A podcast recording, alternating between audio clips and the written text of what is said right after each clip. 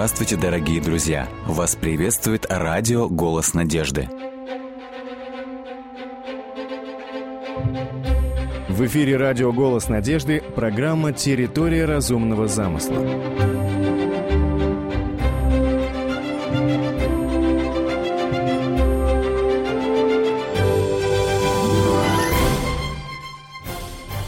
Мы можем верить в Бога, в Его творческое начало не только на основании Его общего откровения в природе, но также на основании сообщений, которые Господь Бог дал своим пророкам и через явление Своего Сына Иисуса Христа – в Священном Писании от начала до конца, от книги «Бытие» до книги «Откровения» последовательно проходит одна мысль – у нашего мира есть Творец. В простых словах, вначале сотворил Бог небо и землю. Мы находим ответ на вопрос о происхождении жизни на земле – Библия не пытается представить доказательства существования Бога, доказательства происхождения всего сущего. Библия просто провозглашает это как безусловный факт. Библия открывает, что единственным, образно говоря, часовщиком природы является великий Творец неба и земли. Библия говорит о том, что Господь Бог сотворил все сущее своим словом. Он сотворил этот мир совершенным в течение всего шести буквальных дней. В тексте Библии сказано «Словом Господа сотворены небеса, и духом уст Его все воинство их. Ибо Он сказал, и сделалось, Он повелел, и явилось». Однако в вопросе происхождения мира данное утверждение сегодня многими не принимается как то, что заслуживает доверия. Почему сложилось подобное отношение к самораскрытию Бога, к откровению Бога, который говорит о себе как о Творце? Почему подобное утверждение Библии, подобный ответ многим кажется неудовлетворительным? Почему предлагается альтернативное суждение, гипотеза о саморазвитии Вселенной? Слово Божье несло свет людям во все времена. Веками авторитет священного писания оставался незыблемым. Библия оставалась источником истины, ее содержание воспринимали как то, что было вдохновлено самим Господом Богом. Однако с конца XVIII века стали раздаваться голоса, которые затмили авторитет Священного Писания. XIX век принес глубокое интеллектуальное брожение и переоценку прежних ценностей – Теория эволюции Чарльза Дарвина, развитие естественных наук, критические исследования Библии – все это посеяло в умах сомнения в истинности текста Библии – Священное Писание зачастую отвергают на том основании, что в нем описано много невероятных с человеческой точки зрения событий. Так, например, Библия провозглашает сотворение мира из ничего, по слову Бога. В Библии описаны и другие чудеса, такие как воплощение Христа, Его воскресение, чудесные исцеления, воскрешение мертвых, превращение воды в вино, хождение Христа по воде и так далее – в эпоху исторического критицизма к Библии стали относиться как к не особенно достоверному источнику информации. К Библии стали относиться как к источнику, который имеет фольклорное значение наряду с мифами, сагами, легендами народов. Соответственно, многие события, которые описаны в Библии, уже не признавались как подлинные исторические факты. В результате для многих людей сегодня Библия уже не является авторитетным источником в вопросах прежде всего происхождения мира, в вопросах морали, в вопросах осмысления истории. Человечество вступило в период молчания Библии.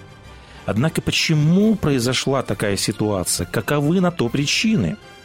Все началось с лукавого вопроса змея в Эдемском саду – подлинно ли сказал Бог. Первородный грех состоит в том, что человек проявил недоверие словам Бога и поверил в ложь дьявола. Однако враг душ человеческих, как сказано в тексте Священного Писания, он лжец и отец лжи – он обольстил первых людей, он посулил им особое знание.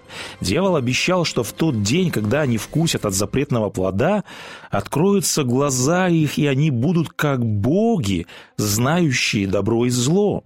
Сказано, и увидела жена, что дерево вожделенно, потому что дает знание, и взяла плодов его, и ела, дала также мужу своему, и он ел. Действительно, глаза у людей открылись. Человек, который только знал добро, теперь узнал и зло. И вот с этого момента и начались все беды и мытарства человечества.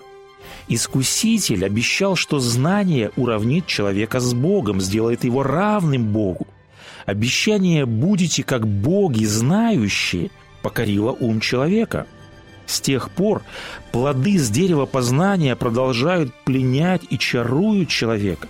Они стали источником соблазна, источником философии, источником мышления для всех будущих времен.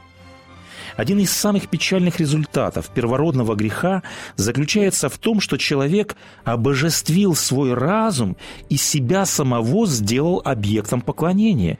Человек захотел знать, а не веровать словам Бога. Вот что пишет об этом русский философ Лев Шестов. Разум имел неограниченную власть над умами лучших представителей античного гения. Зачарованные плодами из дерева познания, они слагали несравненные гимны в честь и во славу разума. Даже для Бога нельзя было придумать большей хвалы.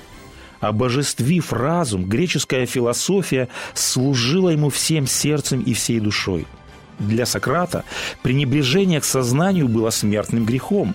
По его мнению, апостол Павел и его Авраам, который верой идет по слову Бога, не зная сам, куда идет, это жалкие ненавистники разума, от которых нужно бежать, как от чумы.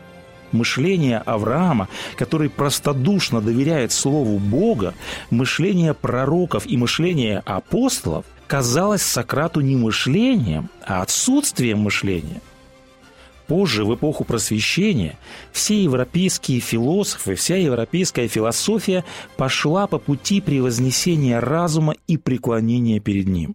Философы и ученые стали главными проповедниками или же последователями веры в разум. Немецкий философ Эммануил Кант определил просвещение как освобождение человека от опекунства Библии, навлеченного на себя самим человеком. Это восхождение человека из бездны незрелости, говорил он, где ему приходилось полагаться на такие внешние авторитеты, как Библия. Девиз эпохи просвещения можно выразить в следующих словах «Имей смелость использовать свое собственное мышление». Помимо этого, развитию духа исключительности, развитию духа превосходства и гордыни способствовал большой успех науки. Новый шаг, который был сделан в науке, провозглашал, что отныне наука уже не черпает знания в Священном Писании, теперь само Писание должно толковаться на основе выводов науки. Публицист Семенов в предисловии книги шестого Афины Иерусалим писал – для подкрепления своих амбиций и придания человеку еще большего ощущения собственного всемогущества, разум со временем создает новую форму общественного сознания, всесильную авторитетную науку, ставшую настоящим цербером на страже интересов разума. Что все это означало – в попытке обрести независимость от Бога, ограниченный разум незаконно присвоил себе власть и авторитет, которые по праву принадлежат только Богу и Его откровению. Разум человека, а не священное Писание, стало определять, что есть истина, а что истиной не является – авторитет Библии, к большому сожалению, вытеснился личным мнением.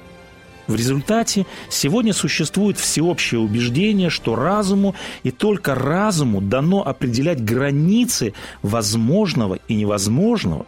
Существует убеждение, что человеческое знание, суждение человека – это единственный и главный источник истины. Только то, что разум признает очевидным, только то, что можно доказать, только то, что можно объяснить, только это разум признает истинным. В книге пророка Иеремии мы находим слова Бога. «О род, внемлите вы слову Господню, был ли я пустынею, был ли я страною мрака? Зачем же народ мой говорит, мы сами себе, господа, мы уже не придем к тебе?» Проблема не в том, что человек захотел познать и понять все вокруг. Проблема в другом. Проблема в том, что человек разыгрывает храбреца пред Господом Богом и пытается сам решать, что есть истина. Мы сами себе господа. Мы уже не придем к тебе, горделиво заявляют люди. Роковое последствие величайшего падения человека заключается в том, что человек проявил неверие, недоверие словам Бога. Это не желание идти к Богу, это не желание обращаться к Его Слову как к авторитетному источнику истины. Как мы отметили, Священное Писание зачастую отвергают на том основании, что в нем описано много таких невероятных с человеческой точки зрения событий, как сотворение мира из ничего по слову Богу и многие другие чудеса. Подобные библейские утверждения порой не принимают как достоверные факты, потому что их трудно объяснить, их трудно понять. Эти чудеса кажутся скептикам неестественными, неочевидными, бездоказательными, антинаучными, а поэтому они называют библейские повествования вымыслом. Однако в том-то и проблема. Человек уверовал в непогрешимость своего мышления. Человек уверовал в то, что разум – это единственный вожатый по лабиринтам бытия, который способен верно судить обо всем – когда человек утрачивает веру, он оказывается в плену суеверий. Человек убежден, что истина только то, что объяснимо, и только то, что доказуемо. Однако любой ученый знает, что нет предела познанию, и не всякую очевидную реальность можно объяснить. А ведь чем соблазнился первый человек, когда протянул руку к дереву познания добра и зла? Он пожелал знать, а не веровать словам Бога. Люди, которые отрицают библейские чудеса, обычно ссылаются на науку, которой такие факты неизвестны. Однако посмотрите, какими темпами развивается наука, научно-технический прогресс. Всего сто лет назад плавать по морю было возможно только под парусами. Самым быстрым средством передвижения была конная повозка – Люди жили без интернета, без телефонов, без телевидения, без радио. О возможности мгновенно передавать информацию на любое расстояние даже не подозревали. Еще не так давно люди считали фантастикой, вымыслом, сказочным многое из того, что сегодня для нас является обычным. Однако непознанного все равно больше, и чудеса, которые описаны в тексте Библии, они не антинаучно – как некоторые утверждают, но сверхнаучно, то есть они выше нашего понимания. Мы слишком мало знаем о природе, чтобы утверждать, что чудеса ей противоречат. Господь Бог во все времена хотел показать человеку, что его пути непостижимы. Он говорил, «Мои мысли – не ваши мысли, не ваши пути, мои пути, говорит Господь, но как небо выше земли, так пути мои выше ваших путей, и мысли мои выше мыслей ваших. Вот я, говорит Господь Бог всякой плоти, есть ли что невозможное для меня? Господь всемогущ, разум его неисследим, поэтому, зная нашу ограниченность, знаю нашу недальновидность, Господь Бог открыл нам духовные законы, которые постигаются лишь со смиренным доверием Слову Бога. Что знает наука об этих законах? Рациональное мышление не допускает чудес, то есть проявлений сверхъестественной силы Бога. Однако Господь в Библии призывает к другому типу мышления, к другому типу мышления, которое называется верой, Вера не озабочена поиском доказательств. Истина открывается не тому, кто пытается добыть своему уму нектар объяснений. Истина открывается тому, кто доверяет Слову Бога, кто смотрит на мир глазами Бога. Увы, разум унизил веру как способ познания мира. Однако человек должен признать ограниченность своего разума. Человек должен подчинить свой ум Богу и его откровению. Только признав ограниченность своего разума и только отказавшись от притязаний быть хозяином жизни, только тогда человек приобретает истинную мудрость.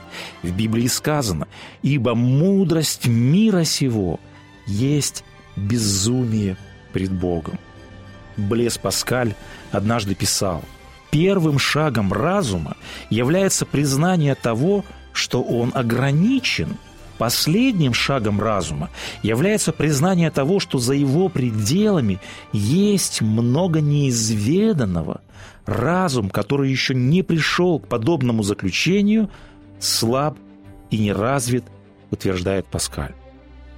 Итак, недоверие Слову Бога, сомнение в том, что для Бога нет ничего невозможного, это следствие того первого обмана – которым враг душ человеческих обольстил первых людей.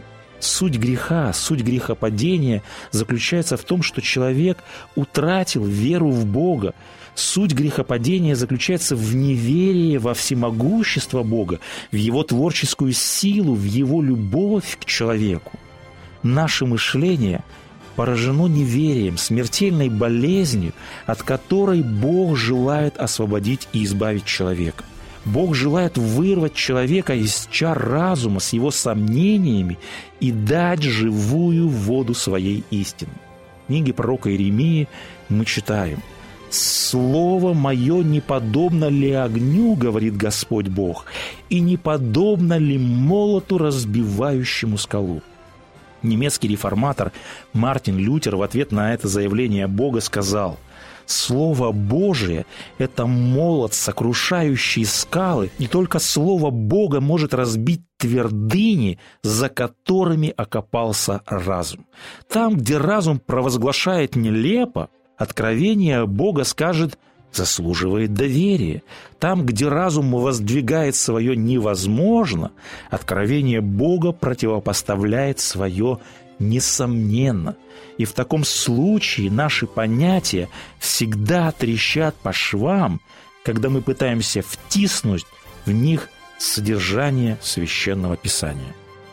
Христос говорил о себе «Я есть путь, истина и жизнь». И о своем небесном Отце Он говорил «Слово Твое есть истина». Пророк Иеремия заявляет, Господь Бог есть истина, Он есть Бог живый и Царь вечный.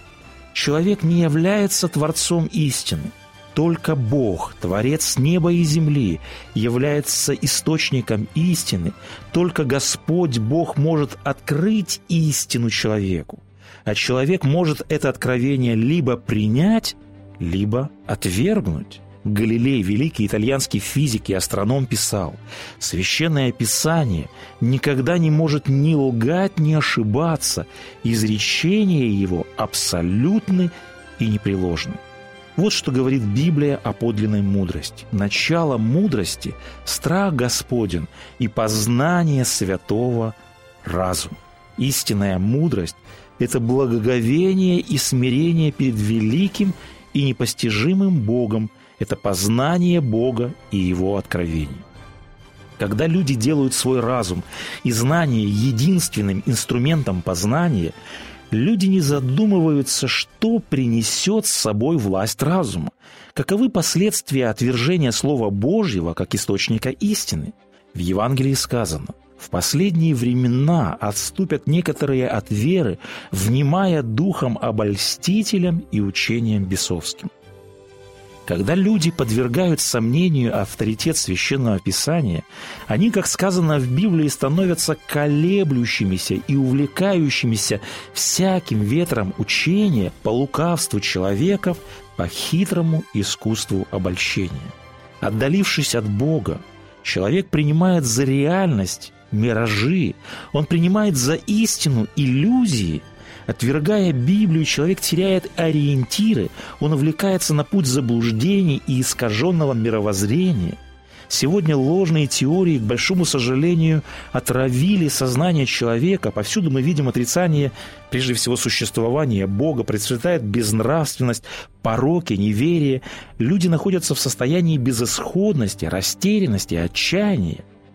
Если, вопреки всем доводам, мы отрицаем существование Бога и не принимаем идею о творении, тогда человек остается без удовлетворительных ответов на главные вопросы бытия.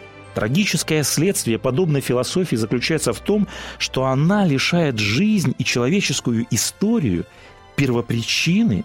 Подобное мировоззрение оставляет наше существование без смысла и цели – вот что об этом говорит Библия.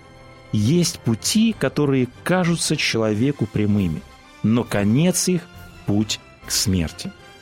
Вот почему апостол Павел, живший в обществе, где царил культ разума, зная эту замаскированную уловку врага, взывает «Итак станьте, припоясав чресла вашей истины». Образное выражение «припоясать чресла истинную» – это значит – что необходимо непрестанно познавать, что есть воля Божия, благая, угодная и совершенная. Воля Бога, которая отражена на страницах Священного Писания. Припоясать чресло истиной – это знать и непоколебимо верить в истины Слова Божия. Только глядя на мир через призму Слова Божия мы можем найти ответы на главные вопросы жизни – только вера в абсолютный авторитет Священного Писания, обращение к Библии как к Слову Бога поможет выбраться из заблуждений и распознать ложь. Мы никогда не пожалеем, если отведем Священному Писанию роль первого советчика. Наше мировоззрение должно основываться не на таких утверждениях «я так полагаю» или «так говорят ученые», но наше мировоззрение должно основываться на Слове Божьем. Так говорит Господь, так написано в Библии. Вот тот фундамент, который выдержит любые испытания, победит сомнения и неверие. Он сотворил землю силою своей, утвердил вселенную мудростью своей и разумом своим распростер небеса.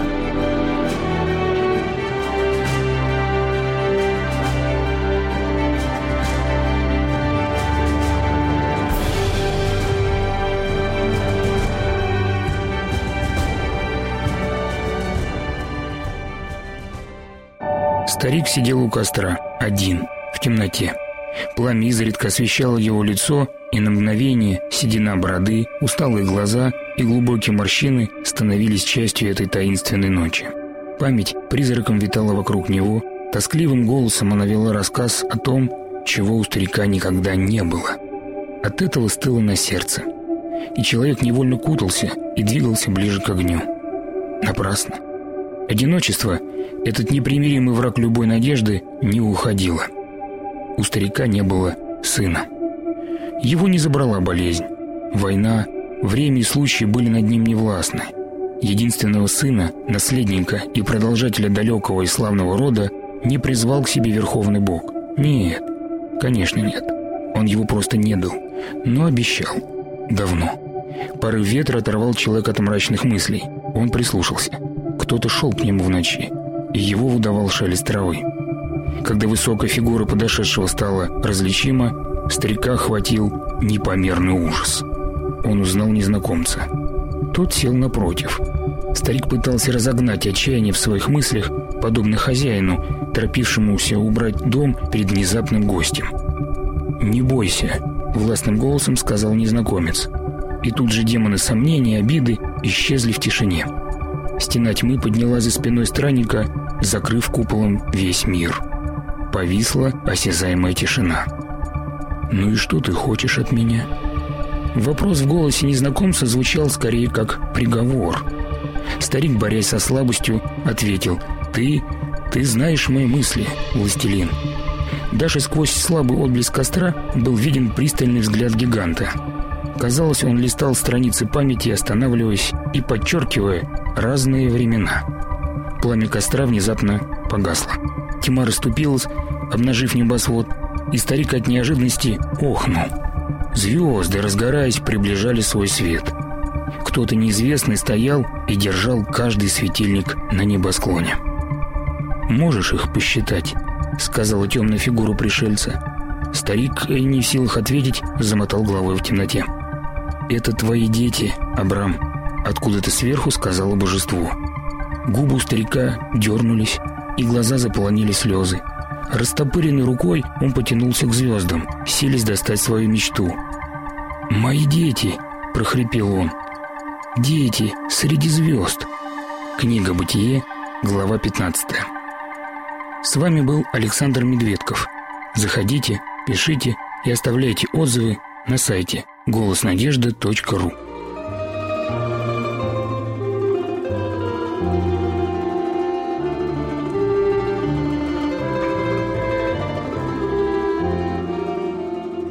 Дорогие друзья, вы можете оставить свои сообщения через WhatsApp и Viber по номеру плюс 7 915 688 7601 или позвонить нам на бесплатную линию, которая работает на территории Российской Федерации. Номер 8 800 100 ровно 1844. 8 800 100 ровно 1844.